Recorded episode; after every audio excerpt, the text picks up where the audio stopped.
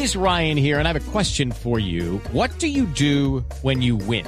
Like, are you a fist pumper? A woohooer, a hand clapper, a high fiver. I kind of like the high five, but if you want to hone in on those winning moves, check out Chumba Casino. At ChumbaCasino.com, choose from hundreds of social casino style games for your chance to redeem serious cash prizes. There are new game releases weekly, plus free daily bonuses. So don't wait. Start having the most fun ever at ChumbaCasino.com. No purchase necessary. BGW. Void were prohibited by law. See terms and conditions. 18 plus.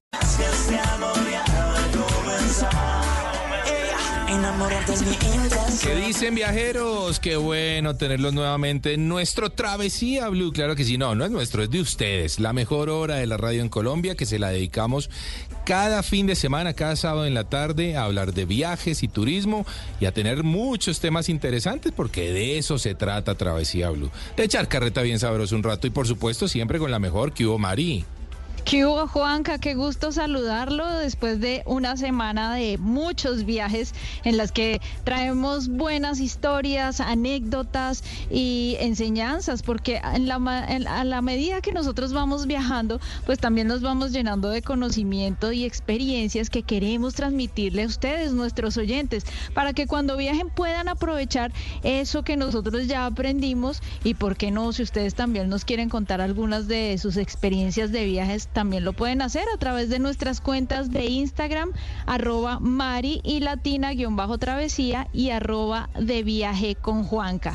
Oiga, Juanca, le cuento que estuve en Ciudad de México y a propósito de esta canción de, de la bicicleta de alquilados que, eh, si mal no estoy, el video fue rodado en Venezuela, que tiene una fotografía bellísima, pues descubrí que Ciudad de México es un buen destino para recorrerlo en bici. Ahora bien, no toda la ciudad, porque la ciudad es inmensa, pero sí, eh, si nos escoge, si escogemos áreas como por ejemplo el centro histórico de la ciudad, en donde hay hoteles que le alquilan a usted la bicicleta, o están las bicicletas que usted saca a través de su tarjeta de crédito bajando alguna aplicación y empieza a recorrer la ciudad de una manera fácil, práctica, sin trancones, porque los trancones en ciudades tan masivas como Ciudad de México, pues eh, hacen que la movilidad sea complicada y para un turista el plan de bicicleta me parece perfecto. A mí me parece lindísimo. Yo tuve la oportunidad, de hecho, Mari, también en, en, Ciudad de México, justamente, ahí por esa vía grandota, lindísima, en donde está el ángel, tuve la oportunidad de hacer... Por reforma. Eso, el paseo de reforma. Ese paseo de la reforma. Qué lindo para pasearlo en bicicleta. Pero qué lindo, en serio. O sea, fue un paseo que lo recuerdo con mucho Además que usted tiene un, y usted tiene carriles amplios eh, solamente para bicicletas. Y a los lados están los carros pero muy lejos de poder transitar por esas vías. Sí, total. Realmente es un, es un lugar muy especial, Ciudad de México. Como usted bien lo dice, Ciudad de México es gigante, así que escojan el sector por donde quieren andar en bicicleta y disfrútenlo porque sin lugar a dudas pues es una ciudad apasionante. Pero yo también le tengo otra, Mari. Eh, esta se llama Copenhague. Cuéntemela. Copenhague en Dinamarca. ¿Sabe, ah, Mari, que el 55% de los viajes realizados dentro de los límites, digamos, de la ciudad son hechos todos en bicicleta. Es que hay gente que tiene una cultura alrededor de la bicicleta que no solamente es ya para, para factor o temas de turismo, sino para de vida, del día a día, de ir a la oficina, de ir a hacer el mercado, de ir a recoger los niños, pues se hace en bicicleta. Es que el 55% de los viajes que se hagan en bicicleta, eso es muy, eso, eso habla muy bien de Dinamarca, ¿no?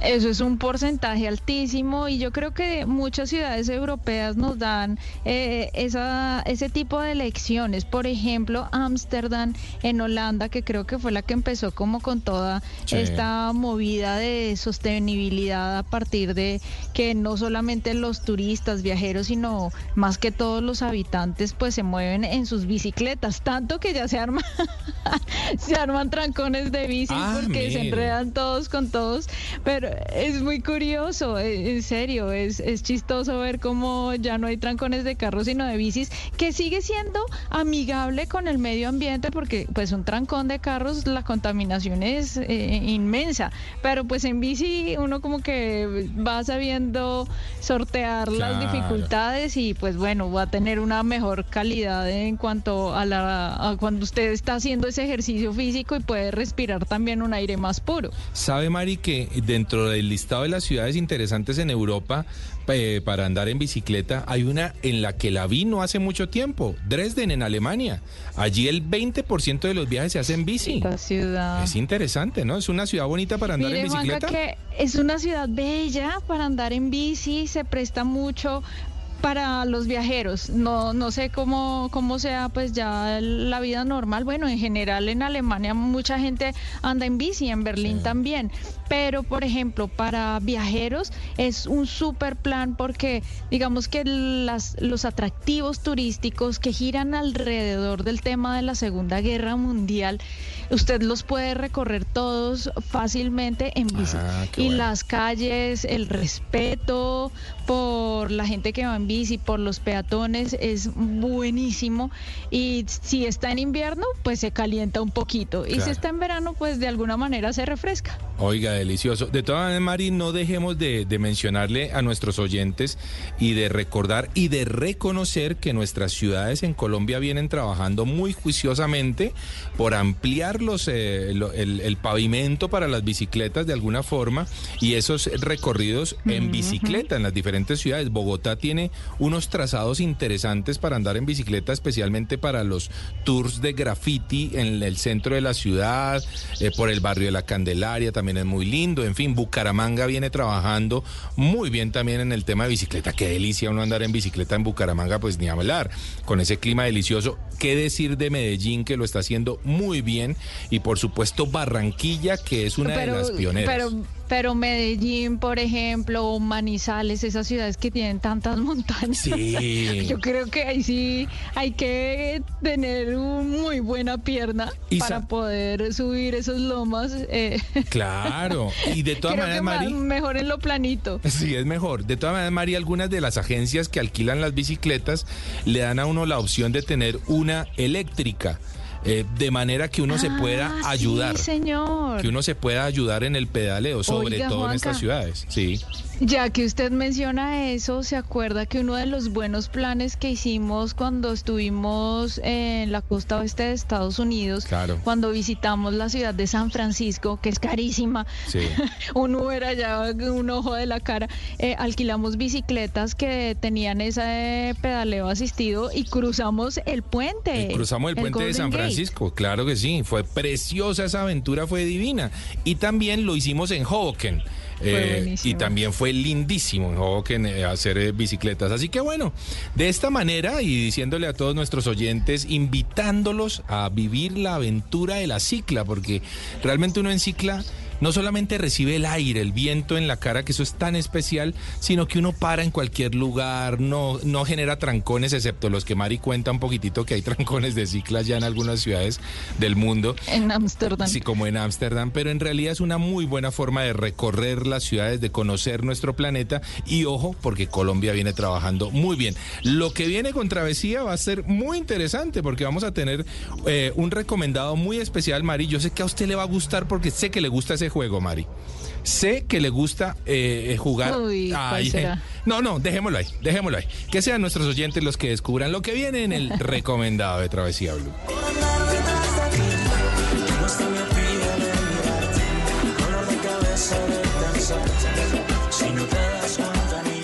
Si tiene tiempo libre y aún no sabe qué hacer o para dónde arrancar, aquí en Travesía Blue, este es nuestro recomendado.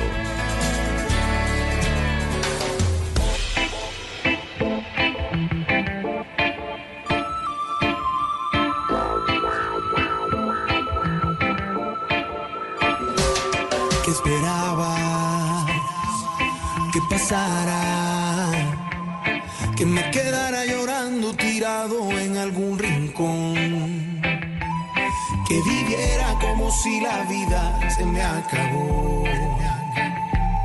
No es así, sobreviví. Y confieso que no fue fácil recomenzar. El dolor de tu adiós fue difícil dejar atrás de verdad te amé.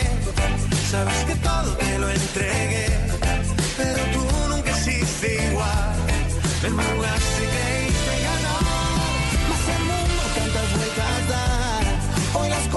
Continuamos en Travesía Blue. Les vamos a recordar nuestras redes sociales, arroba Mari y Latina guion bajo Travesía y arroba de viaje con Juanca. Ese Juanca es con la letra K al final. Así nos van a encontrar. Seguramente van a, eh, van a estrellarse allí con muy buen contenido de viajes y turismo de todo lo que hacemos por Colombia y por el mundo, Mari.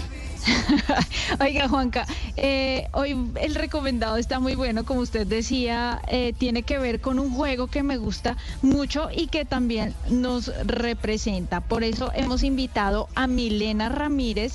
Ella es guía profesional de turismo desde hace 18 años y eh, hace muchos recorridos por la ciudad de Bogotá. Fíjese que muchos de los viajeros que vienen a nuestro país inician haciendo recorridos por nuestra ciudad y a veces nos quedamos cortos en poder recomendarles, en poder sugerirles que hagan una u otra actividad. Así que invitamos a Milena Ramírez para que nos hable de un tour que está muy bien rankeado, que se trata del tour de la cerveza y del tejo. Milena, bienvenida a Travesía Blue. Hola Mari, ¿cómo estás? Muchas gracias. Hola Juan Carlos. Muchas gracias por invitarme. Con todo gusto, Milena. Empecemos contando en qué área, en qué zona de Bogotá se desarrolla este tour de la cerveza y el tejo. Bueno, es en el centro histórico La Candelaria, la parte más antigua de la ciudad donde nació Bogotá. Oiga, qué buen plan, Milena. Realmente eso suena a un muy, pero muy buen plan. Sobre todo una experiencia local y eso creo que me gusta mucho. Yo, yo quiero saber primero que todo cómo recibe la gente, cómo recibe el turista extranjero una experiencia tan local como el tejo, como el turmequé, cómo hacerle entender a nuestros oyentes en otro lugar del mundo qué es el tejo. ¿Cómo lo describe usted? Pues la verdad, Juan Carlos, para ellos es algo muy extraño porque pues el tejo es con explosivos y con alcohol, la experiencia de los amigos y la familia, pero con explosivos. Entonces ellos se extrañan de, esa experiencia de nuestro deporte nacional pero la pasan espectacular y ya no quieren dejar de jugar. Ah, vea. Qué delicia.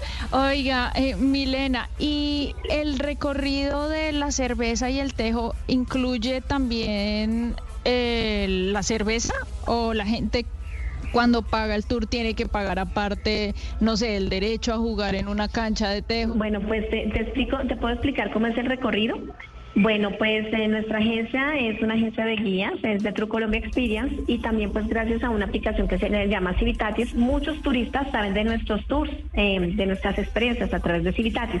Entonces llegan a un punto, es aquí en la Candelaria, en un hostal, Cranky Croc, nos encontramos acá y nadie, nadie se conoce, ninguno nos conocemos. Vienen familias, vienen personas solteras, adultos, de todas las edades y empezamos a explicar cómo vamos a disfrutar de la experiencia, nos presentamos y el objetivo es que las personas se enamoren de la ciudad y al final seamos amigos. Entonces empezamos el tour en la Candelaria, vamos a un lugar que es mi lugar favorito aquí en la Candelaria. Eh, se llama, ¿se puede decir la, el, el restaurante? Sí, sí, adelante, adelante. Eh, se llama Magola Buen Día. Entonces es el mejor chocolate en mi opinión personal, es 70% cacao y es delicioso, uno se siente como en casa con sofacitos, además que es pet friendly. Yo amo los animales y uno puede llevar su gatico, su perrito, mm. llega uno allá y es, o sea, por fuera es una casa normalita, pero adentro es bien grande. Vamos a tomar chocolate caliente con queso y pan, almohábana y pues muchos turistas se sorprenden de meter el chocolate dentro, de, perdón, el queso dentro del chocolate. El queso, el queso Mari. Ah, ok. Entonces como que hacen como caras raras, se mete en serio el queso en el chocolate y yo sí, pues es normal para los colombianos, ellos como que es una experiencia muy extraña para ellos. Sí. Oiga, pues, Milena, Milena Milena menciona muchas cosas que para nosotros eh, son tan cotidianas, pero que cuando invitamos a alguien del extranjero, incluso gente de otras ciudades que vienen a Bogotá a, conocer un poco nuestras costumbres eh, y, la cara de sorpresa, eh, por ejemplo, cuando prueban la changua, como que tanta gente que le gusta y otras que no. Milena, volviendo al tema del, del, tour de la cerveza y el tejo, eh, recordemos un poco la historia, porque él es considerado como un deporte nacional y quienes lo practicaban en la antigüedad. Bueno, Mari, pues acuérdate que antes de los españoles aquí en Bogotá vivía una comunidad indígena que eran los muiscas y su, idioma era el chicha. Solamente la gente de estatus alto, de clase alta, jugaba el tejo y el tejo en la pelota era en oro. Ya ahorita pues es en hierro, pero antiguamente era en oro. Ya hace 600 años que se empezó a jugar el tejo y empezó en Turmequé. Y ya pues toda Colombia jugamos tejo. Hasta Anthony Bourdain, cuando, cuando vino aquí a Colombia, jugó tejo en Cali. ¿Y cómo le fue? ¿Cómo le fue a Anthony Bourdain? Eh, no, perdió, pero le pareció chévere. Pero se divirtió, porque yo creo que el tejo, Ah, no, el tejo es un juego de amigos. A mí me parece que yo la verdad nunca, he jugado dos o tres veces en mi vida, pero nunca he jugado a ganar nada. He jugado a tomar cervecita, a echar carreta, a disfrutar del momento, a escuchar musiquita y a divertirme. Así que me parece maravilloso. Pero eh, Milena, terminemos de, de complementar cómo, cómo, cómo es el tour entonces. Después del chocolate, ¿qué ocurre? Entonces nos paramos ahí en Magola Buen Día y hay lugares, hay un lugar especial para tejo, pero es un tejo como para amigos, para divertirse, no es tanto para jugar, sino divertirse. Sí. Entonces después del chocolate nos vamos a jugar tejo, les explico en qué consiste, la mecha, y cada uno pues eh, explora su mejor, em, su mejor eh, lanzada, y bueno, se, se sorprenden porque pues suena muy duro, pero la pasan bueno y ya no se quieren ir, o sea, la pasan muy chévere. Claro. Y bueno, ¿no? pues eh, es algo muy divertido para ellos. Y bueno, ya ¿Cuántas- después del tejo, dime. Sí. ¿Cuántas canchas de tejo se recorren? No, la verdad, Mary, solamente es una es una cancha de tejo porque nuestro tour, eh, el tour es un walking tour que es enfocado en que las personas que lleguen a Bogotá conozcan la experiencia de un local. Entonces son varios lugares, varias experiencias que tenemos Ah, en el tour. Ah. Pero incluye el tejo como, como parte principal porque es algo exótico de Colombia, es algo muy bonito. Y pues Claro. nuestro objetivo es que la gente se sienta un bogotano, un colombiano, que tome tejo, que tome, perdón, que juegue tejo, que tome chicha, que tome jugos. Sí, que cuidado. a bailar salsa. Sí, cuidado que no se tome el tejo, ¿no? Porque eso puede ser, puede terminar siendo un poquito peligroso. Pero bueno, Milena, recordémosle a nuestros oyentes cuánto, eh, cuánto cuesta este tour. Eh, el tour por persona vale 50 mil pesos. Incluye todos los consumos, chocolatico, tejo, chicha, eh, jugos, frutas, té de coca, eh, tintico. Y bueno, si alcanza el tiempo, hasta se les da clases de salsa, salsa colombiana, salsa choque. Vamos Ah, a lugares buenísimo. exóticos, a lugares Ay. bohemios, donde aprender a bailar salsa, así, y grafitis. Qué chévere, Buenísimo. Milena. Pues es un tour súper completo. El precio no me parece nada mal. Me parece un No. precio que cualquier, sobre todo el extranjero, pues puede acceder fácilmente a él. ¿Cómo se reservan estos recorridos? ¿En dónde podemos encontrar información de esos planes especiales para que la gente pueda acceder a ellos, ya seamos bogotanos o gente que venga de afuera que les queramos recomendar? Sí, Mary, pues a través de la aplicación Civitatis o también eh, se pueden meter a nuestra página de True Colombia Experience, ahí se inscriben, o también llegan al hostal Cranky Crocs que queda en la, en la Candelaria, en la calle 12 con tercera. Llegan eh, personalmente y pagan el tour y ya, y empezamos el recorrido. Y lo hacemos todos los días a las 10 y media de la mañana y a las 3 de la tarde, de domingo a domingo. Y somos diferentes días que hacemos el recorrido. Oiga. Oiga, Juanca, yo lo voy a retar a usted. Hágale. Ah, que le hágale. No, yo sé que sí. Yo sé que sí, Mari, porque usted tiene experiencia, usted ha jugado ya varias veces, pero yo al menos me voy a divertir un rato. Me voy a Pero divertir un rato. eso, la idea es esa, es- la idea es divertirse, hacer un grupo de amigos y pasar un- una tarde buenísima. Así que, Milena, seguramente estaremos por allá en la Candelaria eh, retando a Juanca a ver si se embocina, Mari. si mete mecha. Mari, déjeme Claro. preguntarle una última cosa a Milena. Milena, ¿la cancha qué tan larga es? ¿Es profesional o es, eh, es no sé? No, la verdad no es profesional, es pequeña. Ah, bueno. Porque en, en Magola Buendía pues es como un restaurante también. Pero Como para aprender. la- Para aprender. Eso, ahí les enseñamos. Ah, sí. bueno, Y ahí también hay asaditos de jueves a domingos, entonces pueden eh, comer asadito, su carnecita. Y Ah. la verdad, Juan Carlos, eh, el objetivo de nuestros tours es que las personas pues se sientan como que están conociendo la ciudad a través de un amigo. Entonces nosotros eh, queremos transmitir la confianza, que vamos a pasarla bueno, que estamos en vacaciones, Sí. y que se enamoren de Bogotá porque Bogotá es una ciudad muy hermosa que tiene muchas cosas bacanas por ofrecer. Y lo hacemos con mucho, mucho amor. Muchas gracias, Milena. Gracias por haber estado en Travesía Blue. Gracias a ti, Juan Carlos. Bueno, ahí está. Aquí O- atento siempre escucharlo. Claro, muchas gracias. Oiga, Mari. espero en el reto. Sí, no, lo voy a hacer. Eso. Voy a estar Le allá. ganamos, Milena, le vamos a ganar. Vamos a ver, no, Listo. no se las voy a poner fácil, pero vamos a ver. Bueno, en todo caso, muchísimas gracias, Milena. Oiga, Mari, yo sí le quiero preguntar. ¿A usted cómo le va con los idiomas? Cuando usted llega a otro país y comienza a hablar de, de repente en inglés o en portugués, que yo sé que usted maneja estos dos eh, idiomas, eh, ¿cambia en algo usted cuando empieza a hablar en esos idiomas? Yo creo que sí, Juanca. Yo, sobre todo con el portugués, como que eh, no sé, hay algo que, se activa que es diferente. Ah, y de hecho recuerdo una anécdota de haber hablado con un señor que hablaba alemán e inglés. Eh, y siempre sentí que era muy serio, que era muy fuerte, muy duro. Y en algún momento eh, me dijo que había vivido en Brasil muchos años. Y yo le dije, ah, usted habla portugués. Cuando empezó a hablar en portugués, la cara le cambió. Ah, o sea, la amabilidad, la sonrisa, era otra persona Juan, que eso me parece increíble. ¿Por qué la pregunta? Bueno, ¿será que es que acaso, Mari, hablar un idioma nos cambia la personalidad? Bueno, lo vamos a descubrir en nuestro tema central. Ya regresamos en Travesía Blue.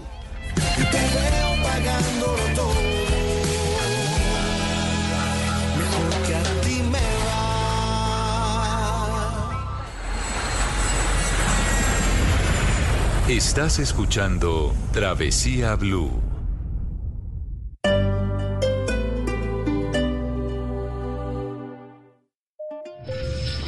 De Colombia a Perú con la alianza Compensar y Hoteles Estelar.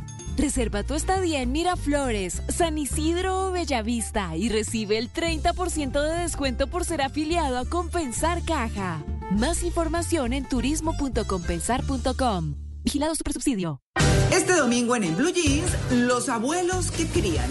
¿Los niños se convierten más o menos educados? El psicólogo René Bautista nos explicará qué conlleva que los abuelos críen a sus nietos. En Les Tengo una historia, la inteligencia artificial para leer papiros antiguos. En el dato coctelero, la publicidad que nos hace reflexionar sobre el lenguaje que utilizamos. En una cita con Juanca, el restaurante que rescata los sabores del altiplano cundiboyacense. Y escucharemos las canciones que cantamos mal en Oigan a mi tía. Bienvenidos a toda la música y el entretenimiento en el Blue Jeans de Blue Radio. En Blue Jeans, este domingo de 7 a 10 de la mañana por Blue Radio y bluradio.com. Blue Radio, la alternativa. Suscríbete a nuestro canal de YouTube, arroba Blue Radio Co. Y disfruta y participa de la programación de Blue Radio. Blue Radio, le ponemos cara a la radio. Blue Radio, la alternativa. Blue Radio, la alternativa.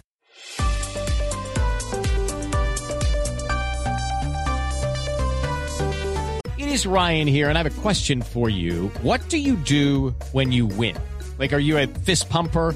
A woohooer, a hand clapper, a high fiver. I kind of like the high five, but if you want to hone in on those winning moves, check out Chumba Casino. At ChumbaCasino.com, choose from hundreds of social casino style games for your chance to redeem serious cash prizes. There are new game releases weekly, plus free daily bonuses. So don't wait. Start having the most fun ever at ChumbaCasino.com. No purchase necessary. BGW. Void were prohibited by law. See terms and conditions. 18 plus.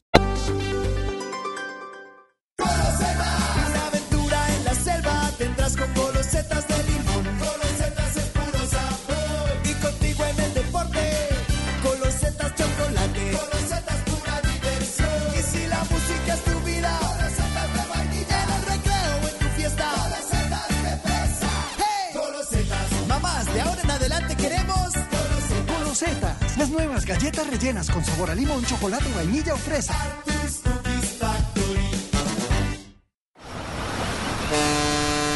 Esto es Travesía Blue. Dis-moi que si tu es là, ce n'est pas juste pour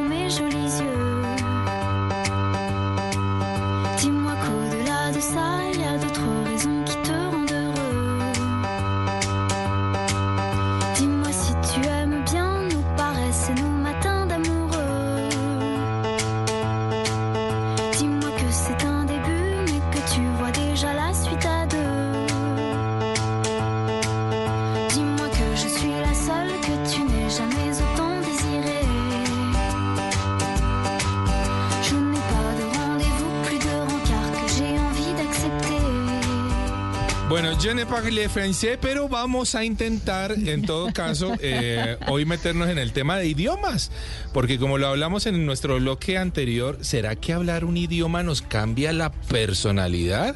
Bueno, lo vamos a descubrir. Mientras tanto, los invito a seguirnos en nuestras redes sociales, arroba Mari y Latina, guion bajo travesía y arroba de viaje con Juanca. Así nos van a encontrar en Instagram y en TikTok, por supuesto, Mari.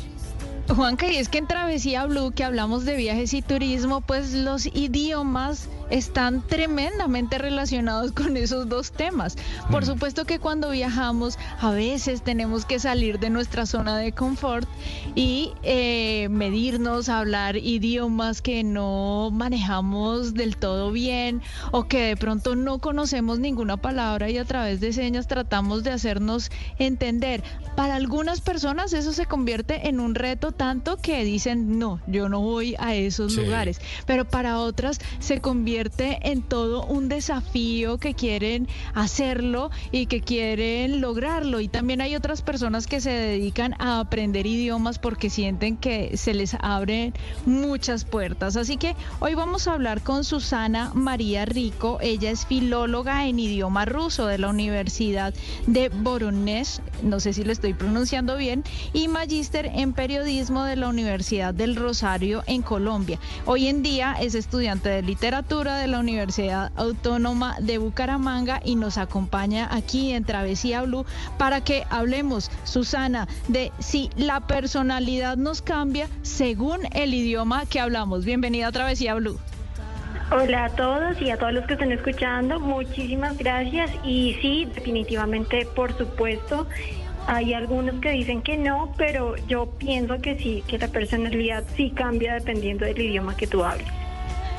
Bueno, sin duda. Eh, a mí me parece que es un tema mm, de, digamos que de poca discusión, porque creo definitivamente que la personalidad cambia, pero sí hay que tratar de entender por qué cambia. ¿eh? Así que eh, dentro de los estudios eh, que ustedes han hecho, Susana, dentro de lo que usted entiende del tema, ¿qué es lo que ocurre en el cerebro de la gente cuando empieza a hablar un idioma que no es su nativo? Bueno, hay, hay varios factores que confluyen. Primero, la edad. Segundo, el entorno al que uno está expuesto. Ustedes ya habrán dado cuenta que no es lo mismo que uno aprende inglés, francés en una academia, viviendo en Bogotá, en Medellín, a salir a Londres, a Estados Unidos, a aprender inglés o ir a París, a aprender francés o a Canadá, porque es ahí donde se forjan todos esos rasgos. Mecánicamente uno lo hace cuando uno decide ser autodidacta o cuando uno ve los cursos, pero es muy diferente porque el idioma también te da la percepción del mundo en el que tú estás.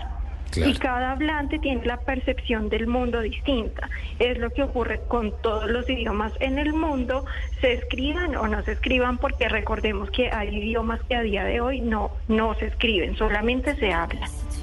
Wow, qué, qué, interesante todo esto. Miren que encuentro un, un, dato que me parece impresionante y dicen que en el mundo se hablan cerca de 7000 idiomas distintos. Háganme el favor. O sea, que nos entendamos ya es una suerte. Claro. Pero yo quiero saber, yo quiero saber si, si, por ejemplo, eso que hablabas del cerebro, de cómo cambia, de cómo empieza a actuar, ¿será que esto nos ayuda, por ejemplo, a tener una mejor orientación, el hecho de aprender un idioma diferente hace que las conexiones en el cerebro actúen de manera diferente? Sí, eso es así, eso se ha demostrado no solamente desde la lingüística y la filología, eso se ha demostrado en biología, en química, porque el cerebro cuando aprende un idioma nuevo hace conexiones nuevas dentro de sus neuronas. Mm. Es decir, cuando un niño nace y más o menos hasta los cinco años tiene la posibilidad de aprender con más facilidad y de absorber como una esponja todo lo que escucha, todo lo que ve, todo lo que le dice. Y es por eso que los niños pequeños eh, pueden distinguir, por ejemplo, cuando son de papás bilingües, qué papá le está hablando en qué idioma. Y crecen así y se acostumbran a vivir así. En cambio, en la mayoría de personas que son monolingües, que se adaptan solamente a un idioma en esos primeros años de vida, realmente el cerebro no pierde la, la capacidad, pero sí se ralentiza un poquito más. Eso no quiere decir que sea imposible, que nadie nunca pueda aprender un idioma diferente, pero sí que va a costar un poco, sobre todo si uno no está expuesto como a esas condiciones y a esas percepciones, como yo les decía, de lo que uno tiene al frente o alrededor. Porque lo que para nosotros en español significa una cosa o podemos expresarlo de una manera, en francés, en ruso, en inglés, se puede decir de una manera completamente diferente y que incluso desconocemos hasta, hasta que alguien la, la hace saber es por eso. Y por eso también se dice que las personas que hablan más de un idioma eh, mantienen su cerebro como entrenado, como ejercitado y que de cierta manera se ayudan para eh, no tener Alzheimer o no tener como tanta probabilidad de, de tener esas enfermedades que son como neurodegenerativas Claro.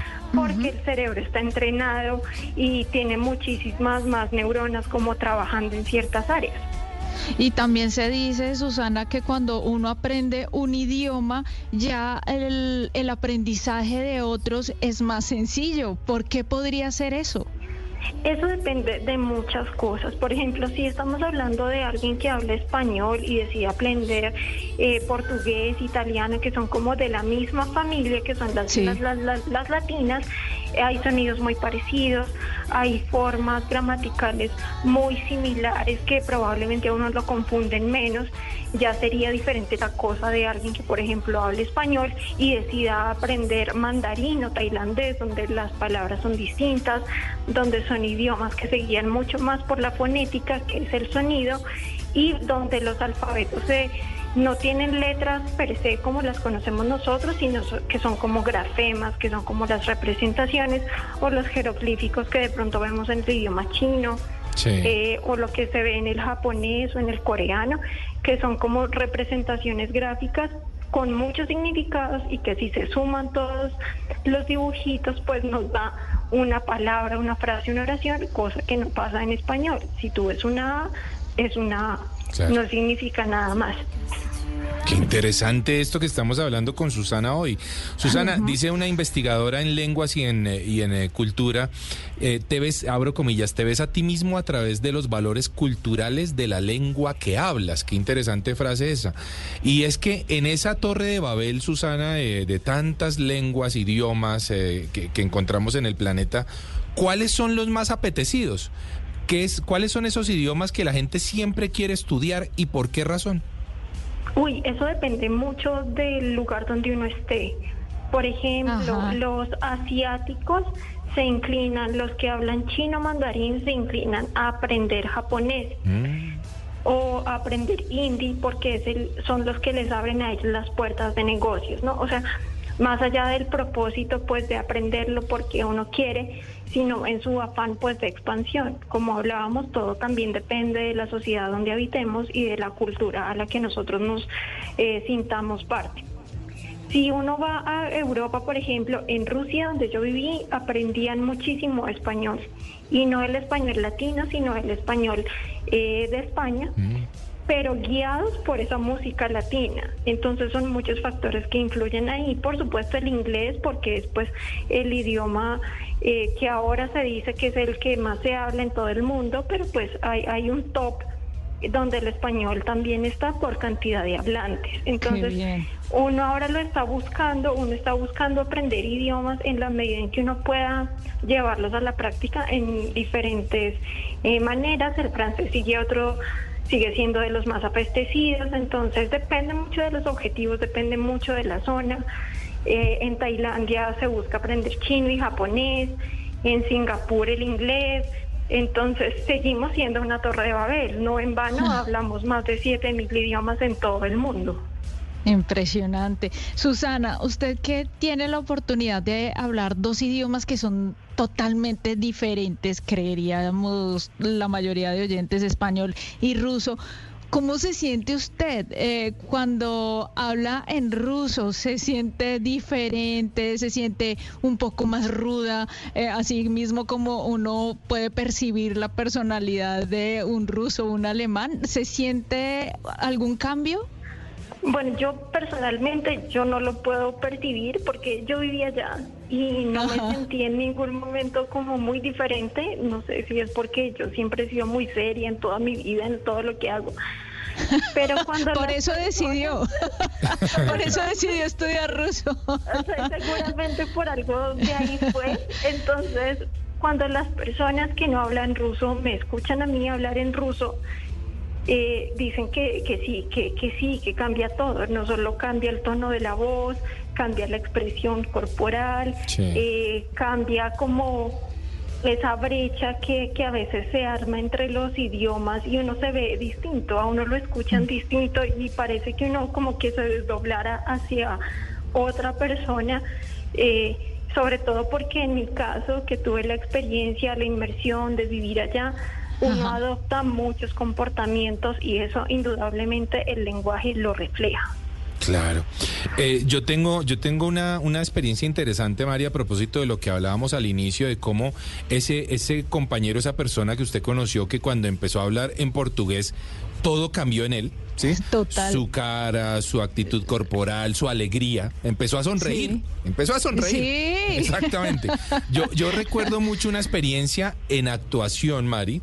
Yo no, yo no hablo inglés, digamos que en términos generales no hablo idiomas, pero digamos que soy juicioso y me aprendo las frases. Y recuerdo que tuve la oportunidad de actuar en inglés en una película. Eh, y, me, y, me, cambió la personalidad. Es decir, cuando yo empezaba a hacer mis ensayos, yo decía, wow, esto me suena muy, esto me suena distinto, me suena bien, me, me gustó actuar en inglés porque sentía que el cuerpo se podía expresar de una manera distinta y eso me pareció muy curioso.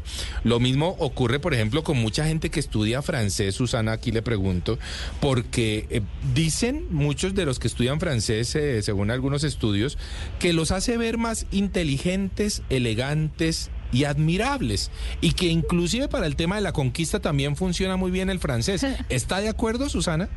Ay, bueno, yo recién terminé francés, sí, y el francés de todos los idiomas eh, que conozco siempre ha sido mi favorito. me ah. encanta cómo suena, me encanta cómo se pronuncia me encanta que uno lo habla y uno sí se siente como más sofisticado y es como, ay, yo hablo francés, entonces, eh, Dios mío, no lo puedo creer. Si uno dice bonjour, entonces sí suena como es, entonces sí, eso sí pasa.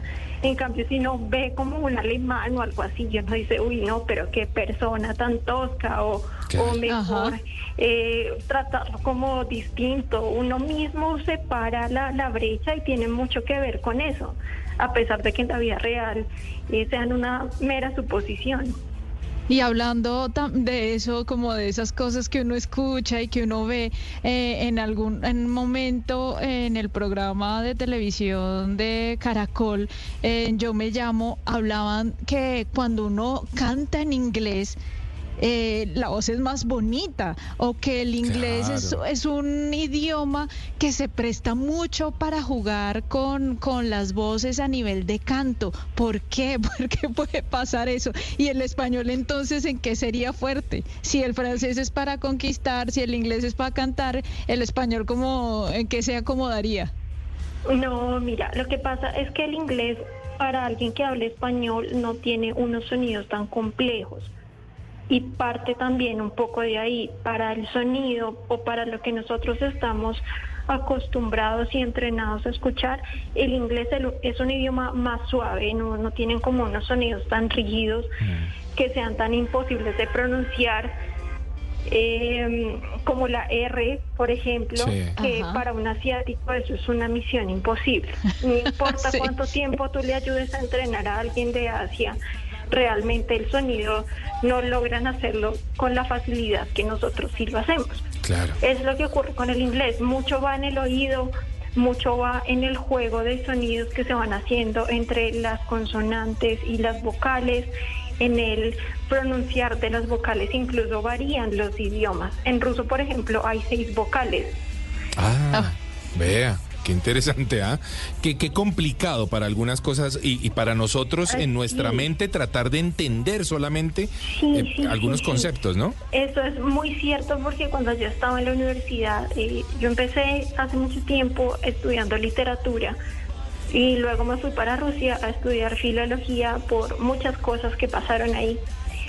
Y yo me acuerdo que yo discutía mucho con una profesora que decía es que la filología es como la matemática. Yo en mi caso detesto las matemáticas, no tengo nada en contra de los ingenieros, de los que trabajan con matemáticas, para mí siempre ha sido muy duro. Pero me decía, es exactamente lo mismo porque los idiomas son estrictos. Tú no puedes cambiar el idioma así porque sí. Y un día te levantas diciendo una cosa porque nadie te va a entender. Al final los idiomas siempre son construcciones colectivas y van evolucionando con las sociedades al mismo tiempo. Eso va muy a la par. Es por eso que hoy no hablamos el español que hablaba Don Quijote cuando escribió eh, Cervantes, cuando escribió el Quijote o cosas así, o Shakespeare con Romeo y Julieta. Es imposible. Y sería imposible para alguien de su tiempo entendernos a nosotros. Pero gracias a la tecnología uno ve ahora esa, esa mezcla que se va dando entre idiomas, que también es resultado de toda esta globalización y de todo lo que ahora tenemos disponible, porque tenemos acá las marcas que ahora están jugando como entre el inglés y el español, entre el inglés y el francés, entre el español y el francés, que son como de lo más cercano a nosotros. Sí. Y eso a la larga también no significa que cada idioma vaya pesando menos, sino que esa torre de Babel como que por momentos encuentra unos caminitos para que uno se pueda entender. Claro, recordemos que la filología es esa ciencia que estudia los textos escritos y en ellos la estructura y la evolución de una lengua, ¿no? Y por supuesto su desarrollo histórico y literario. Susana, eh, eh, ya se nos va acabando el tiempo, pero ¿qué tal si hablamos un poquitito del italiano? Hace poco coincidí con una italiana en Aruba. Ay, por favor, no, me, no me pregunten nada, pero yo, yo solamente... ¿Qué tal, Juanca? Viene aquí a confesar. No, pero pues es que, es que tengo que decirlo. Y, yo la escuchaba hablando en italiano y, o sea, multiplicaba por siete su belleza. Yo decía, no puede ser posible esta. ¿Qué podemos decir del italiano? Es tan sexy, me parecía sexy, sensual, me parecía lindo. ¿Qué, es el italiano, Susana? Lo que pasa es que en el italiano tenemos unas cosas que el español perdió y fueron como esas cositas en la I, esas intonaciones como en la O, esa, esas terminaciones que hacen ver todo un poquito más suave, un poquito menos eh, rudo, menos eh, tal vez acartonado como a veces se escucha, por ejemplo, el español de nosotros, latín. Eh, eso no tiene nada de malo, eso significa que realmente, de hecho, de todas las romances, el italiano es una de las más cercanas a lo que alguna vez fue el latín, latín, entonces de ahí son sonidos más suaves son consonantes como la N, como la S, este juego de la C que no es C, pero que tampoco es la Che exacta de nosotros. Es ahí donde uno siente como esa suavidad, como esa ligereza, que va también muy acompañado no solo de la ubicación de donde es Italia, sino de la personalidad de los italianos, que son como tan abiertos, tan espontáneos, alegres, eh, tan alegres, tan divertidos, tan como con esa fobia a la monotonía, sino que siempre intentan hacer ese tipo de cosas, eso se puede escuchar y eso se puede ver cuando uno lee o cuando uno está en contacto con, con una persona nativa. Oiga, la verdad. Buen tema, yo estoy feliz.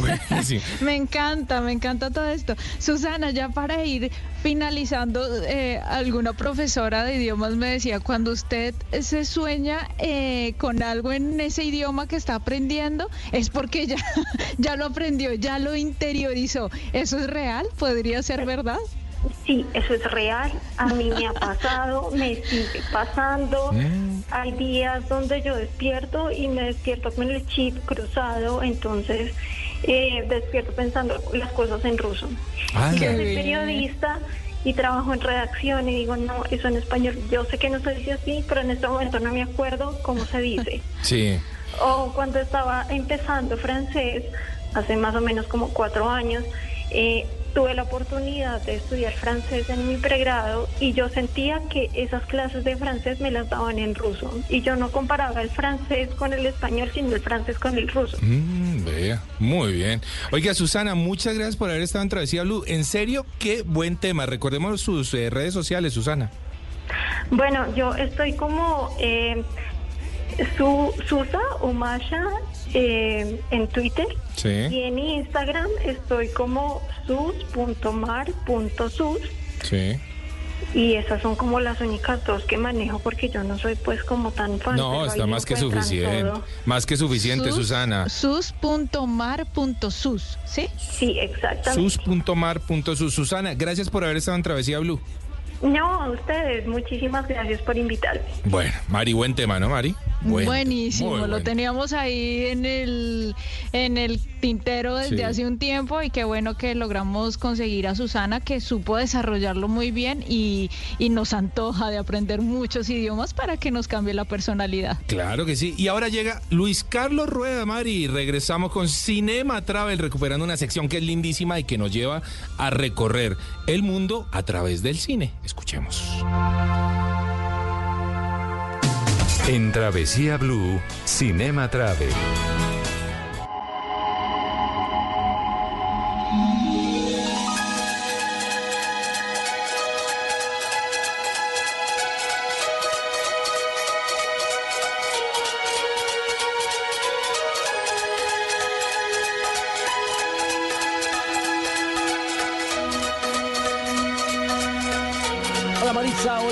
Hoy en Cinema Travel, dos películas, una ciudad. Hablaremos de Tokio y arrancamos con un clásico de la velocidad del año 2006.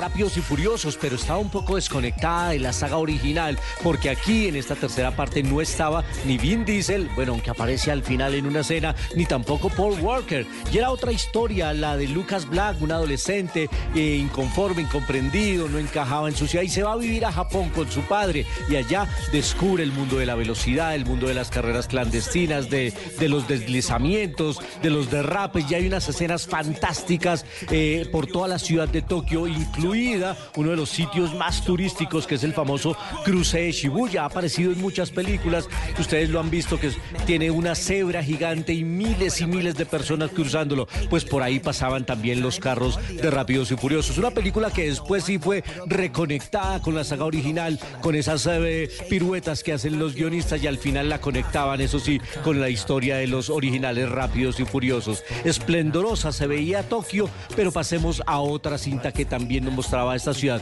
un poco más nostálgica y más íntima. For relaxing times, make it Centauri time.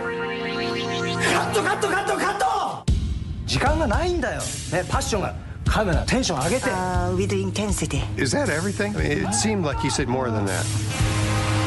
Mr. Bob Hollis よう来たなボブ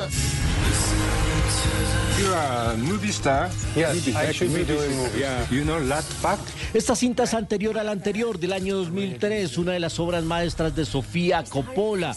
Se llamaba Perdidos en Tokio, efectivamente. Y era la historia de un actor norteamericano en decadencia que lo llaman a hacer un comercial y él se la pasa encerrado en el hotel de Tokio porque no tiene amigos y está un poco aburrido. Y conecta con una mujer que está acompañando también a su esposo a una cita de negocios en Tokio. Y los dos se la pasan solos y algún día se conocen en el bar, empiezan a hablar y se vuelven muy íntimos, muy amigos, compartiendo su soledad. Actuaban en esta película Bill Murray y Scarlett Johansson, una maravillosa historia que se desarrolla en una Tokio callejera, íntima, pequeña, no la gigante, deslumbrante, otra mirada de Tokio que en lo personal está en mi lista de deseos porque algún día me encantaría ir a Tokio con todos sus destinos turísticos. Yo no sé ustedes, Juanca y Maritza, si ya la conocen o, o también se, se unen al paseo a ver si nos vamos con el cine fanático para Tokio. Epa, Luisca, definitivamente nos vamos para Tokio. Nos pegamos a ese viaje y, y Juanca, yo me quedo con la segunda, con Perdidos en Tokio. O sea, es como ese drama romántico que me identifica. Ah, bueno, Yo me imagino que usted sí pide Sí. velocidad y adrenalina. Me pido la primera, sí señora, Rápidos y Furiosos en su tercera eh, eh, versión. Buenísima, me encantó y me gusta mucho poder viajar, Mari, a través del cine, qué delicia. Claro, Juanca, siempre lo hemos dicho, la mejor agencia de viajes en el mundo es el cine. Siempre nos inspira a conocer destinos y cuando tenemos un experto que nos desmenuza los, los temas y nos cuenta cómo se ven esas ciudades, pues mucho mejor. Ya llegamos para cerrar Travesía Blue. Hey guys, it is Ryan. I'm not sure if you know this about me, but I'm a bit of a fun fanatic when I can. I like to work, but I like fun too. It's a thing. And now the truth is out there. I can tell you about my favorite place to have fun. Chumba Casino. They have hundreds of social casino style games to choose from with new games released each week. You can play for free anytime, anywhere and each day brings a new chance to collect daily bonuses. So join me in the fun. Sign up now at ChumbaCasino.com. No purchase necessary. BGW. Void were prohibited by law. See terms and conditions. 18 plus.